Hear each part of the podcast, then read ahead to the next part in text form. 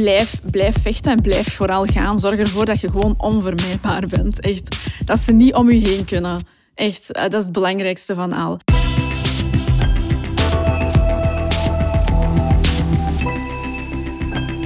Dag dames en heren, welkom bij de podcast van Failing Forward. Wanneer we aan ondernemen denken, dan denken we altijd aan de vele successen die we overal zien.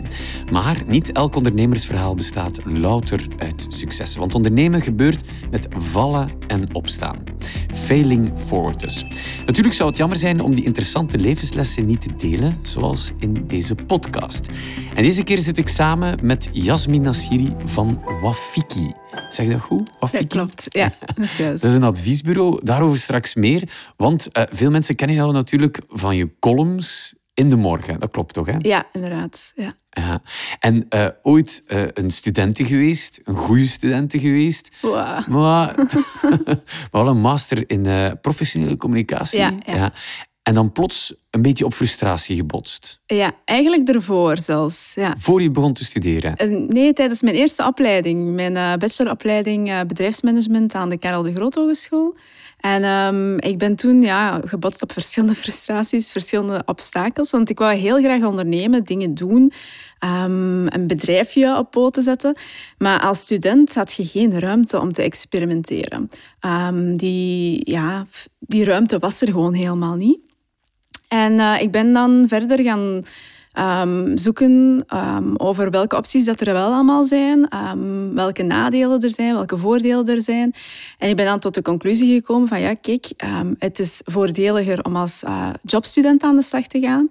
En niet zo voordelig om als geëngageerde student iets zelf op poten te zetten. En ik vond dat heel jammer. Ja. Maar ik heb die frustratie... presidium bestaat bij wijze van spreken en voor de rest is er inderdaad, zoiets. Ja. Inderdaad. En ik vond dat heel frustrerend. Dus ik heb die frustratie eventjes op, uh, ja, in een doosje gestapt en aan de kant gezet. En dan ben ik eigenlijk tot de conclusie gekomen van oké, okay, een studentenvereniging zou je kunnen opstarten. Maar dat zie ik niet zitten, want ik zie daar de impact niet direct van in. Um, en de voordelen ook niet. En er zijn er al zoveel. Dus dan dacht ik van, ah ja, weet je wat? Armoede is een thema waar ik mee bezig ben. Ontwikkelingshulp is ook iets waar ik heel graag uh, over lees en mee bezig ben. En dan heb ik eigenlijk een organisatie opgericht die bezig is met beide. Dus een Noord-Zuiderwerking. En, uh, ja, Amana VZ2. Ja, klopt. Wat, doen jullie, wat doet die VC2 precies? Ja, um, momenteel bestaan wij dus uit uh, bijna 100 vrijwilligers, zowel hier in België als in Marokko zelf. We hebben een noorder-zuiderwerking, dus dat wil zeggen dat we hier in België actief zijn. Um, wij ondersteunen dakloze centra hier, maar we sensibiliseren vooral hier in België. En in Marokko zijn we actief aan de hand van verschillende projecten die we zelf op poten uh, zetten. Um, namelijk het bouwen van waterputten en het leggen van waterleidingen, de structurele oplossingen die we aanbieden in verschillende dorpen in Marokko die heel afgelegen zijn. Maar wij bouwen ook schooltjes en wij zorgen voor de renovatie van heel wat schooltjes.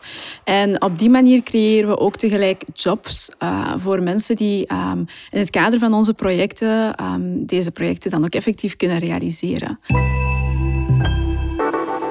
En zo kun je dan ondernemen als uh, studenten. Ja. ja. Maar je bent ook onmiddellijk naar uh, minister Muiters getrokken, Filip Muiters, om te zeggen van hey, hoe zit dat ja. met dat statuut hier? Bestaat voor topsporters, maar niet voor ondernemers. Ja, klopt. Um, dat was dus tijdens mijn opleiding aan KDG. Dat was in mijn laatste jaar. Um, en ik ben toen gecontacteerd, want ik, was, ik had eerder al contact met Radio 1 in het kader van andere dingen. En dan hebben ze mij gecontacteerd in het kader van de Bel 10, die ze dan hadden georganiseerd. En een van de groepjes uh, ging over ondernemen. En um, aangezien ik dat ook allemaal had uitgelegd um, aan Jan Houtekiet destijds, hadden ze zoiets op de redactie van, ah tjai, misschien moeten we die Jasmin toch eens komen uh, ja, uitnodigen om maar uh, babbel te doen. Uh, en dan kan ze mee ja, bijdragen aan een beter ondernemersklimaat hier in Vlaanderen. En dat was toen samen met de baas van Studio 100. Um, met Hannes Bourlon. Ja, inderdaad. En met die van Sonny Eriksson, van VOCA, dus verschillende mensen. En wij zaten allemaal in een werkgroep waarin dat wij dus eigenlijk moesten brainstormen en eigen adviezen naar voren moesten formuleren. En ik zat daar als jongste, student nog, helemaal geen ondernemer. Um, en dan zei ik van ja, kijk, ik heb een totaal andere insteek. Ik begrijp volkomen waar dat jullie achter staan, namelijk zwangerschapsverlof en uh, sociale bijdragen enzovoort. Hetgeen dat trouwens nu al een beetje is veranderd, dankzij Alexander de Croo. Um, maar dan zei ik van ja, kijk, wacht, er zijn heel wat studenten die willen ondernemen, die ja, dat is eigenlijk de ideale fase om hen daarin te stimuleren. Om ervoor te zorgen dat ze kunnen experimenteren, vallen en opstaan. Ehm, maar er is geen platform voor. Er is geen voordeligheid als je het in ieder geval gaat vergelijken met studenten die kiezen voor um, studentenjobs.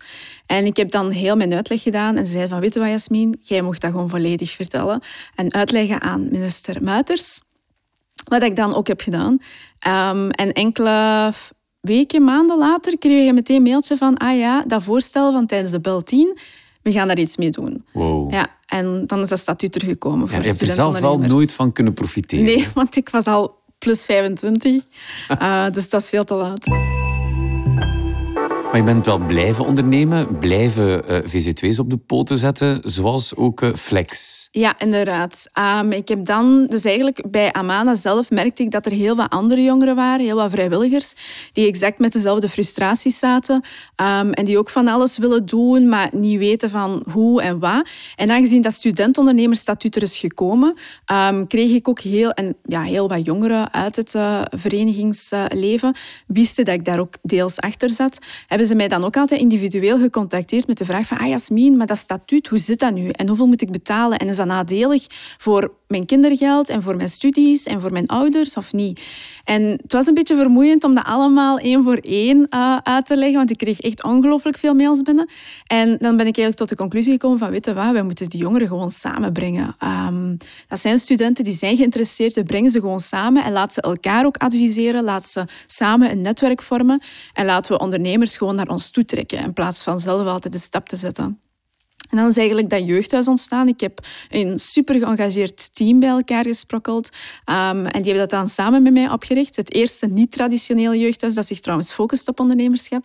Dus dat was echt geweldig. We zijn gelegen deurne en momenteel organiseren we van alles, van educatieve workshops tot um, bedrijfsleiders en managers en ICT'ers en ik weet niet wat nog allemaal, die langskomen um, en hun uitleg doen en, en, jongeren daarin adviseren, tot uh, ontspannende activiteiten. We hebben ook heel wat artiesten ja. um, die zelfstandigen willen worden, die uh, poëzie voorlezen, voorbrengen, voordragen.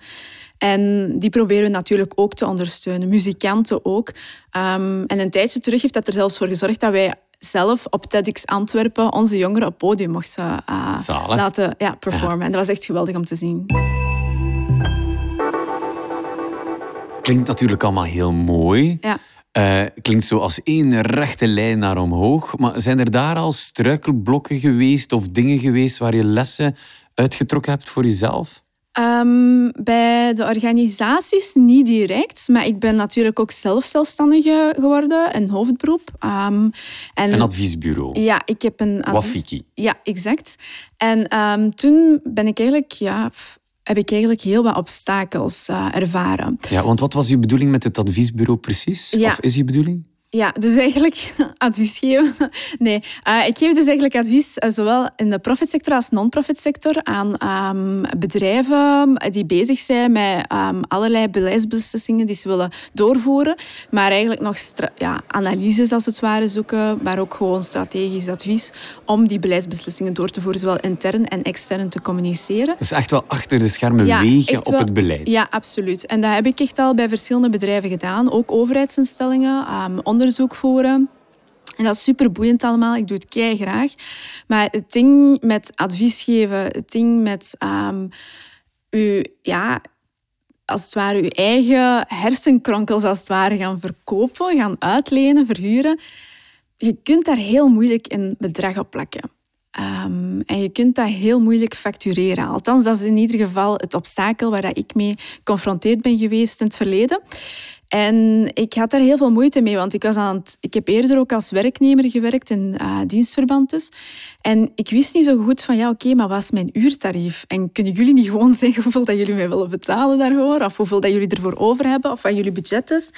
En dat ging dus niet, dat lukte mij niet. Um, je had het echt uitgerekend, zo van, zo heb ik ooit vroeger zoveel verdiend, ja, maal zoveel? Geen, ja, ik moest benchmarken, maar ik had geen ik had geen bedrag, geen, allez, ik wist niet van waar te beginnen. Dus ik dacht van oké, als werknemer kreeg je zoveel, maar daar zaten ook sociale bijdrage bij. Maar ik moet ook btw afstaan en ik moet dan, dan dat betalen. Dus ik probeer op die manier eigenlijk mijn uurtarief te bouwen. Maar dat zat nog steeds veel lager dan dat moest zijn. En dat zorgde er eigenlijk voor dat ik echt onderbetaald werd, maar dan ook gewoon ongelooflijk gevraagd werd. Echt door Allee, dat werd doorverteld natuurlijk. Vaak gratis ook, denk ik dan? Ja, ik heb ook heel vaak gratis gewerkt, maar dan dat heeft dan weer te maken met mijn organisaties. Ik doe dat puur, uit, uh, ja, puur als vrijwilliger. Ik word daar niet voor betaald. Ik heb daar nooit een cent voor gezien. Ik heb zo echt wel dat gevoel van, ik wil impact hebben. Um, ik wil impact hebben op mensen hun leven en onze samenleving enzovoort. En de grens vervaagt dan heel snel. Omdat je als zelfstandig je eigen baas bent, is er niemand die kan zeggen van, maar wacht, dat gaat hier niet, dat klopt hier niet.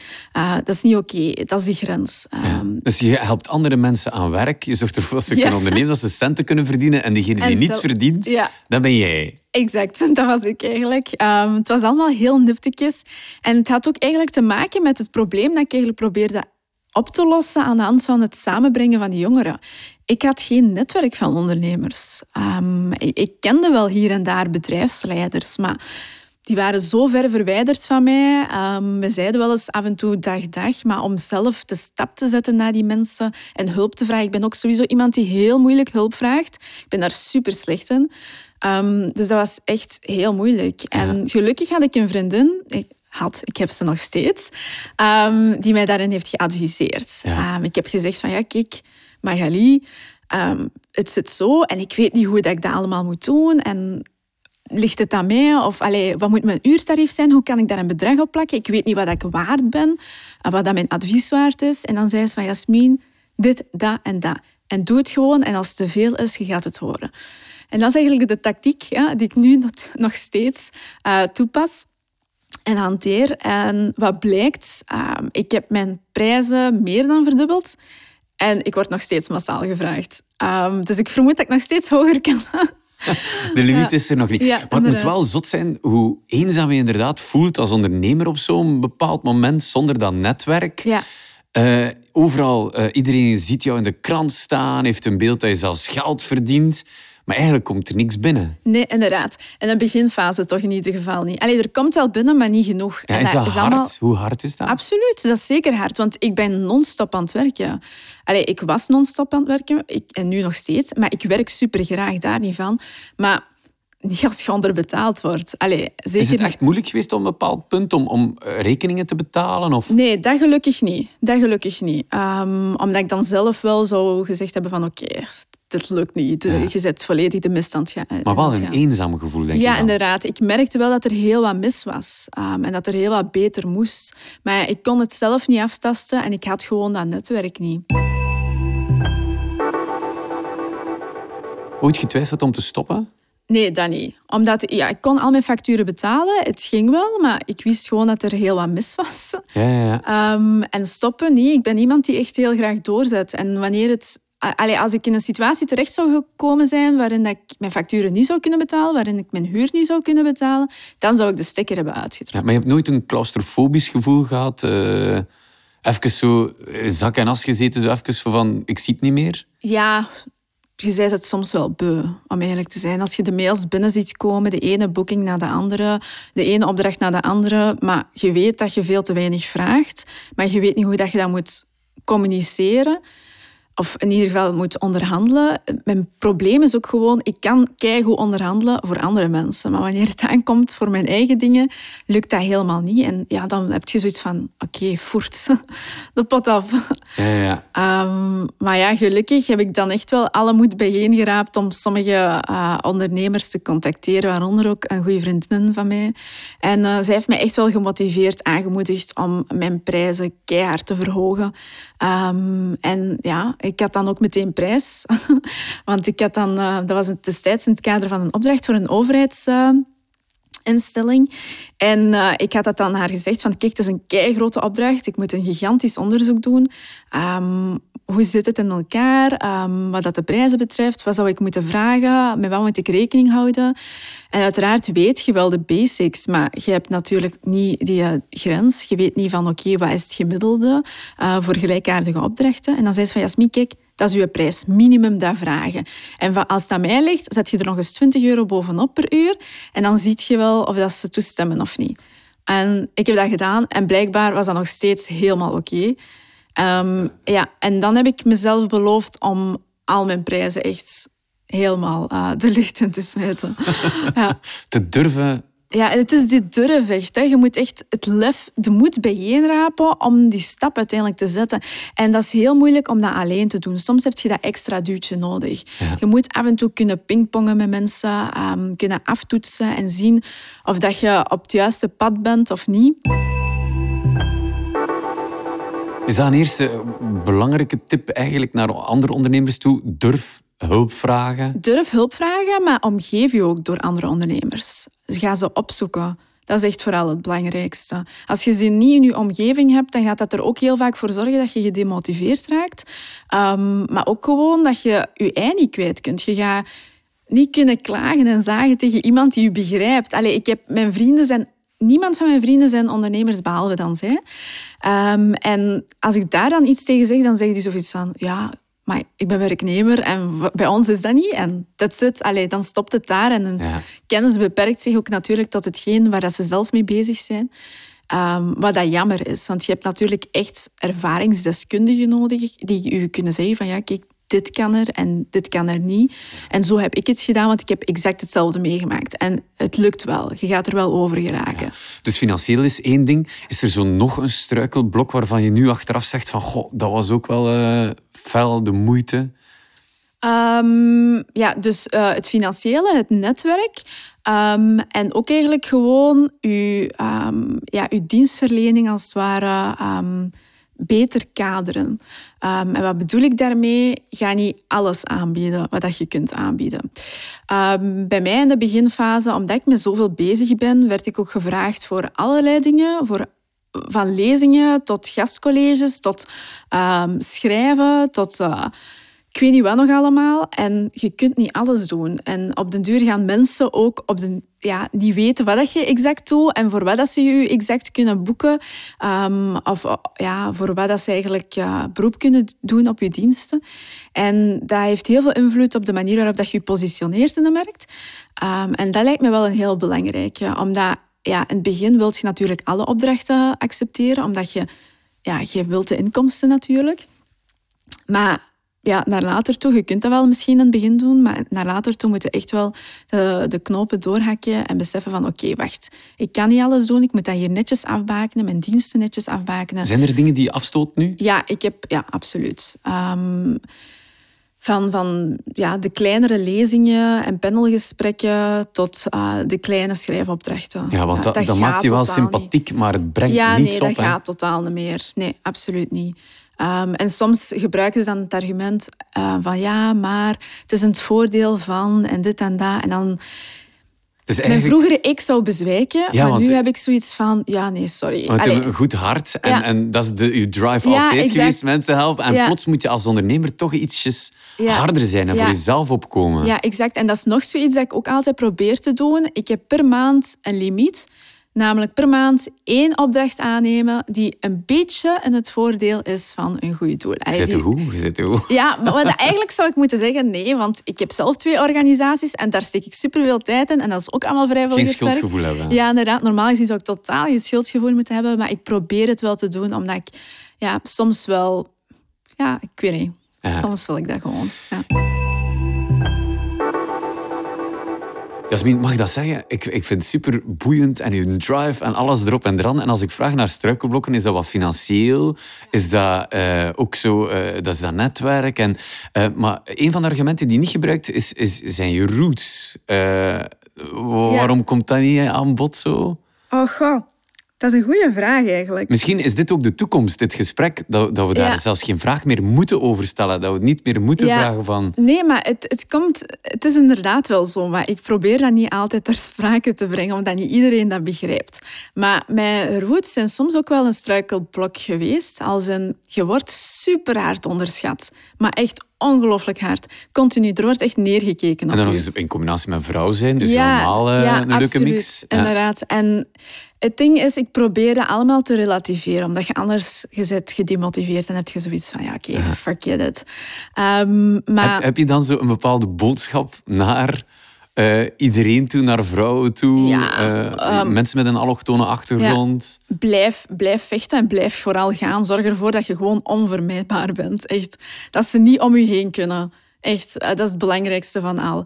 Want dan gaan ze vroeg of laat, of dat ze het nu willen of niet, u echt serieus moeten nemen. Ik heb echt met mensen, ik heb contact gehad met ondernemers, met managers, um, in de profitsector en de non-profit sector, die altijd in het begin zo'n beetje afstandelijk waren en zoiets hadden van, maar wat komt jij ons hier vertellen? Allee, je bent nog super jong, jij twitteraar, hè? want dan kennen ze mij soms van Twitter, wat komt jij ons hier vertellen? En um, dan uiteindelijk, wanneer puntje bij paaltje komt, dan zien ze van, oké, wauw, ik was volledig mis. En dat zeggen ze mij dan ook uiteindelijk. Hè, van wauw, ik had niet verwacht dat dat allemaal uit uw mond zou komen. Of dat dat allemaal neergepend zou worden door u. En dan heb ik zoiets van, ja, kijk, het lag niet aan mij, het lag aan uw vooroordelen. Ja, dus stapje voor stapje de ogen openen. Ja, absoluut. Absoluut. Um, Twee ogen per keer zo. Ja, inderdaad. En geloof het of niet, um, het maakt niet uit hoeveel dat je bereikt of wat dat je allemaal doet, want als we heel ja, objectief kijken naar mijn cv, zit dat best wel goed, al zeg ik het zelf. Uh, maar er zullen altijd mensen zijn die commentaar hebben. Altijd mensen zijn die klagen, die het zelf niet doen, maar wel commentaar hebben. Um, en dat moet je gewoon naast je leggen en verder gaan. En ja, geen excuses zoeken. Ja. Maar net uh, nee, daar kracht in vinden. Ja, exact. Ik, ik probeer daar mijn kracht uit te putten. En het ding is, je mag dat gerust benoemen, want soms is het er echt over. Uh, en dat doe ik dan ook. Um, dat doe ik soms op sociale media of gewoon face-to-face. Um, maar laat dat u zeker niet tegenhouden. En laat dat vooral geen drempel zijn. Nee. Oké, heel mooi. Jasmin Nassiri van Wafiki. Ja. Juist, hè? Ja, Dank u wel. Failing Forward, een initiatief van Agentschap Innoveren en Ondernemen en startups.be. Deze podcast werd mede mogelijk gemaakt met de steun van Unizo.